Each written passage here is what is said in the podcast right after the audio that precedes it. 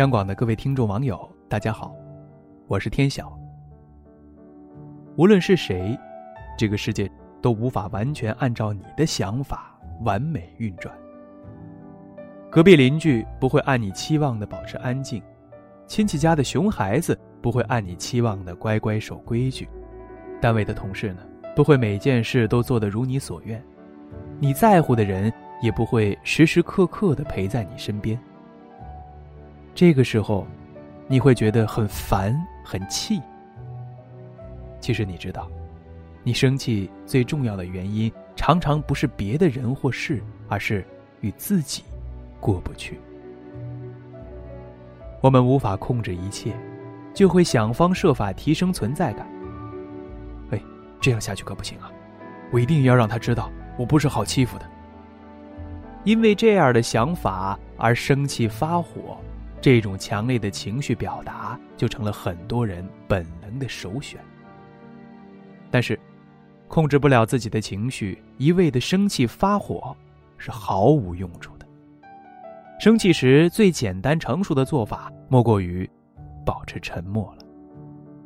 对于亲近的人，我们好像更容易生气，尤其体现在家庭生活当中的相处。哎，你怎么还不洗碗呀？别玩手机了。快去陪孩子。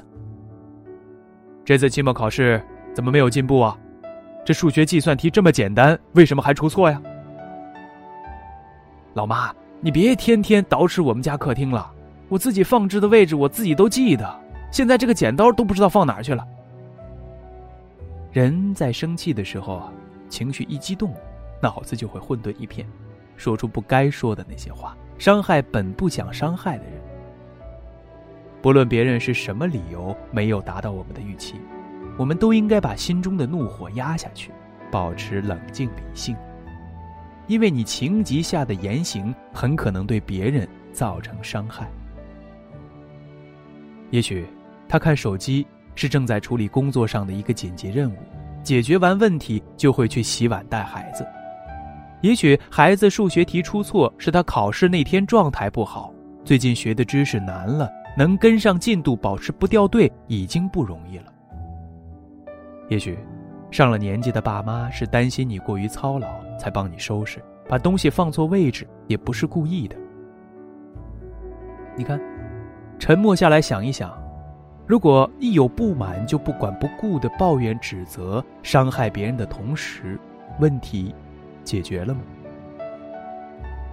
保持沉默，是为了让自己冷静。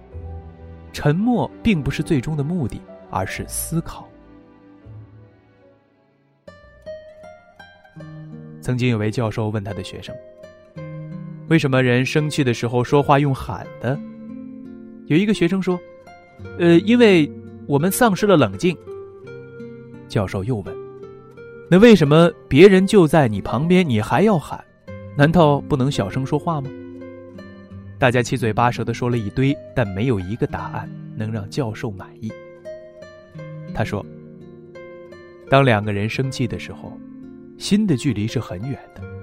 为了穿越心的距离，使对方能够听见，于是必须喊。在喊的同时，人会更生气，距离更远，距离更远就要更大声的喊。而当两个人在相恋时，情况刚好相反。”不但不用喊，而且说话都轻声细语，为什么呢？因为他们的心很接近，心中有爱，到后来根本不需要言语。心与心之间早已没有了所谓的距离。最后，教授做了一个结论：当两个人争吵的时候，不要让心的距离变远，更不要说把心推走的气话。生气的时候。先保持沉默，心静了，万事好商量。总之，我们一定要做自己情绪的主人，控制情绪的总阀，从源头上进行掐断，而不是水管破裂修水管，龙头漏水堵龙头。而保持沉默、冷静思考、理性面对，这是颠扑不破的真理。下次想要生气的时候，想一想。到底是大动干戈让所有的人无法收场，还是保持沉默冷静去解决问题呢？不妨就先试试我的建议。下一次生气的时候，请保持沉默，看看这世界有什么不一样。好了，今天的夜听就为您分享到这里，我是天晓，祝各位晚安。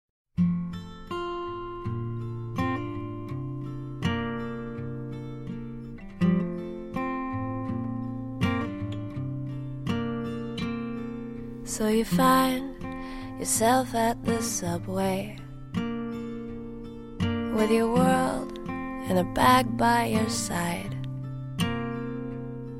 And all at once, what seemed like a good way, you realize it's the end of the line. For what it's worth, train upon the track, and there goes the pain. It cuts to black. Are you ready for the last act? To take a step you can take back.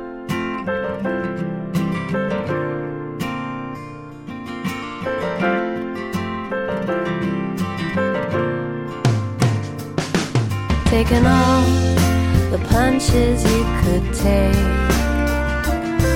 Took them all right on the chin. Now the camel's back is breaking again,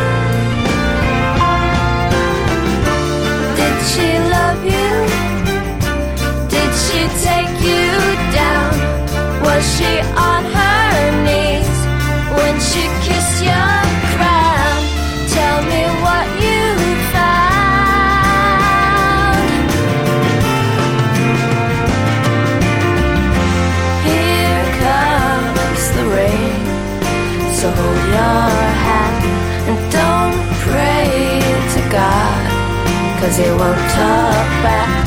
Are you ready for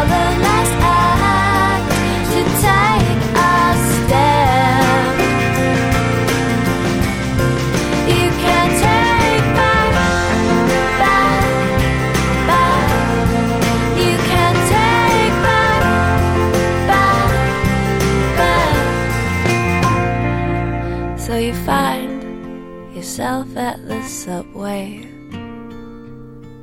with your world in a bag by your side.